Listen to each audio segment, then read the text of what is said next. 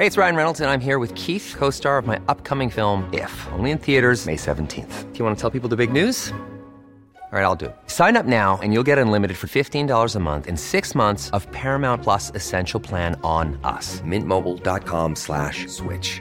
Upfront payment of $45 equivalent to $15 per month. Unlimited over 40 gigabytes per month. Face lower speeds. Videos at 480p. Active Mint customers by 531.24 get six months of Paramount Plus Essential Plan. Auto renews after six months. Offer ends May 31st, 2024. Separate Paramount Plus registration required. Terms and conditions apply if rated PG.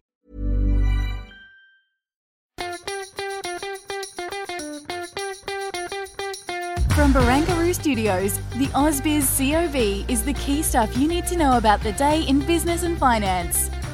Well, hello, hello. You are listening to the COB podcast here from AusBiz. It is November the 24th. It's a Wednesday. I'm David Scott. Luckily enough, joined today by Annette Beecher. Annette, uh, look, it's been a pretty big macro day. It has been a huge macro day. And incidentally, the 24th, I assume the turkeys are in the oven. Those those buggers take hours to cook. You're talking about the bird or you're talking about the lira? oh, gee, I'd rather a bit of turkey than the Turkish lira. What a mess. And in terms of today, I know no one wants to talk about Q3 GDP, but you know, when you've got Annette Beecher, you've got to do the macro. And construction work done turned out to be better than expected. And I guess the reason why I'm highlighting it is everyone's written off Q3 Q3 GDP here in Australia as a complete write off.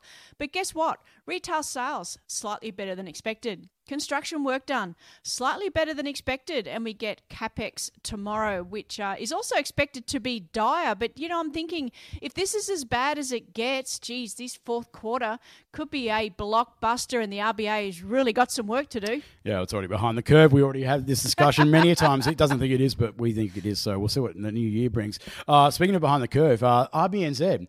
Now, Adrian Orr, he's got a nickname Shock and Orr, but it was Shock and Bore today. So the RBNZ went 25 instead of 50 basis points. So they hiked to 75 basis points for the cash rate. Yep. There was a, a small possibility that we might have seen a 50 going in there, both from the economist community and the market pricing.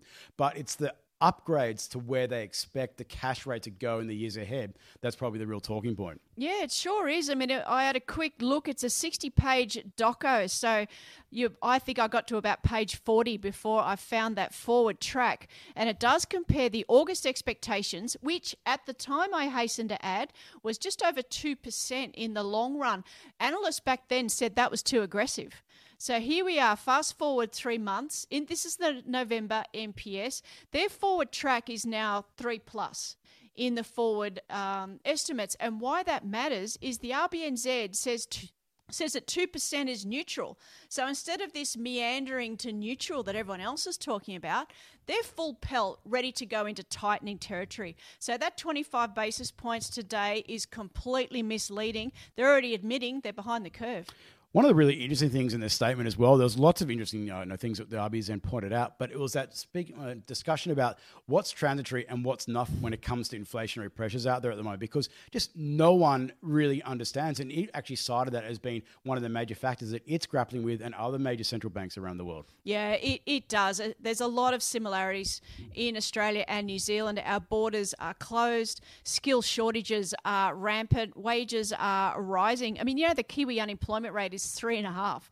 So if you can't get a job in New Zealand right now, you are certainly not trying. And of course, another element that they introduced was, uh, as you know, there's still some restrictions in Auckland, level four or, or three, I think they call it.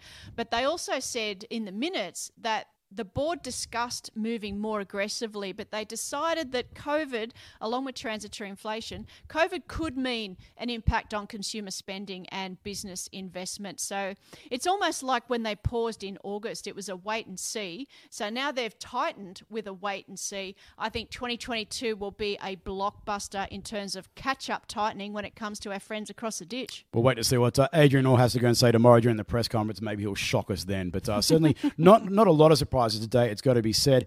One thing I want to go and talk to you about as well is what we're seeing in the US market. Of course, you mentioned, you referenced what's going on. Thanksgiving is coming up tomorrow in the States, so lots of people winding down. But the move that we've seen in US equities and the US rates market through the renomination of Jerome Powell uh, as Federal Reserve Chair, we've seen a big switch back into cyclicals. We've seen a big bear flattening of the curve. So yields are going up across the curve, but they're going up faster at the front of the curve. So we're all starting to go and get itchy about the potential for faster tapering and rate hikes next year. What do you make about some of the moves that we've seen over the past couple of days? I have to say, and this is shared by you know some others in our community, that I think there was significant market pricing of Lael Brainard getting in. And the fact mm. that the market had the correction that it did, uh, and as we talked about yesterday, I mean, where else in the world would a Fed chair renomination cause tech stocks to collapse? Well, it's because there was a material risk of Brainard. She's up there with Janet Yellen, the now Treasury Secretary, when it comes to being dovish, cautious, inflation is transitory, let's not rush tightening.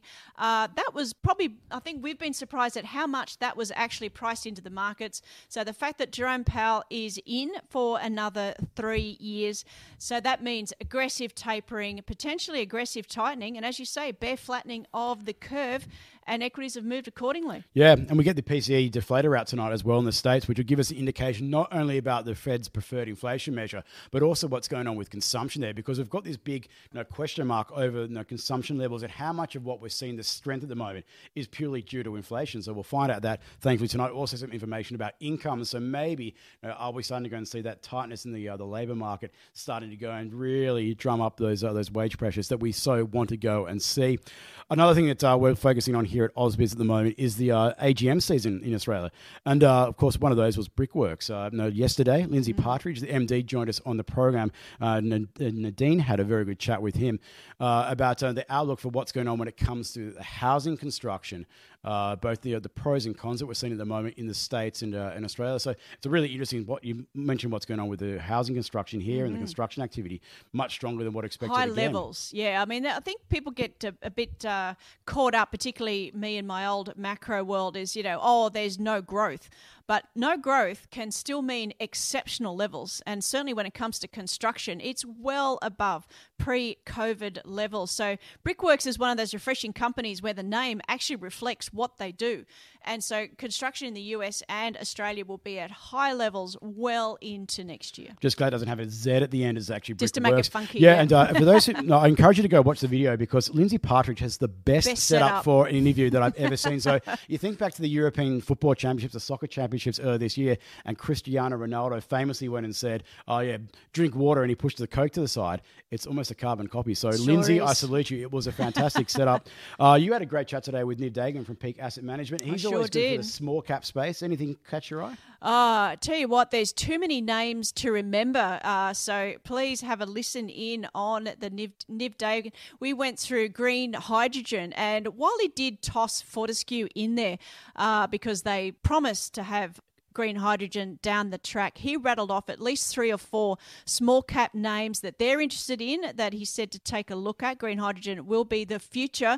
The risk is, of course, is all this money is looking for a project. So there could be a bit of a mismatch between uh, investor keenness for renewable energy and deliverables, but nevertheless, quite a fascinating interview there.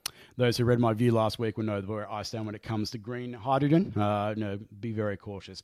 Uh, I had a good chat with uh, Jonathan Wu from Premium Premium China Funds. No, really good chat.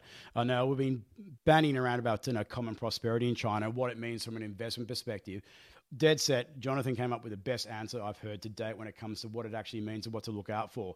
Uh, so I encourage you to go have a listen to uh, to his chat because uh, it was really, really uh, revealing and probably has changed my views as to you know, how to go and play that Chinese market as we enter 2022. Uh, lots of optimism about, of course, you know, re-stimulation of the economy and the like, but that's not necessarily where you want to be looking at. So have a listen to that one.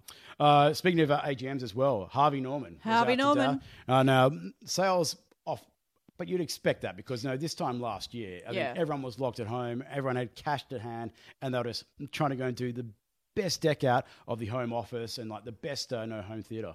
Keeping in mind that because it's goods, remember we keep talking about you know we will see a switch uh, over the coming twelve months about goods into services, and of course Harvey Norman is one hundred percent goods. So if you don't, if you're not all decked out, if you don't have the best home office ever, the sharpest computer and the most comfortable ergonomic desk chair. But having said that, we did uh, also highlight with Harvey Norman, it is again well above pre COVID levels. So, levels wise, it's certainly still been full steam ahead for Harvey Norman, a massive beneficiary of lockdown. Watch those base effects. Well, just coincidentally, Harvey Norman was our stock of the day. So, Nadine sat down with Michael Wayne from Medallion Financial and Andrew Page from Strawman.com to get their views on whether Harvey Norman is worth a punt. Take a listen. So, it's no surprise, really, from my standpoint, to see these numbers come back. And it just highlights some of the issues facing some of these retail companies that were beneficiaries of the COVID lockdowns.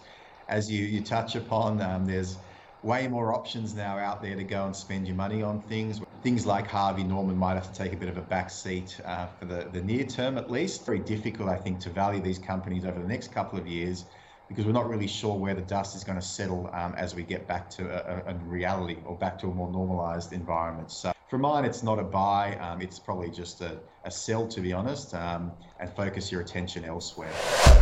This is a business that, you know, it's had a really attractive history. I mean, over the long term, their per share earnings have grown at about 10% also, uh, double digit rates. They absolutely dominate the space that they operate in. A business is, is, is really valued on the, the, um, all of its future cash flows discounted back to a present rate. So you've got to look past all of this. And I think those that can actually see opportunity.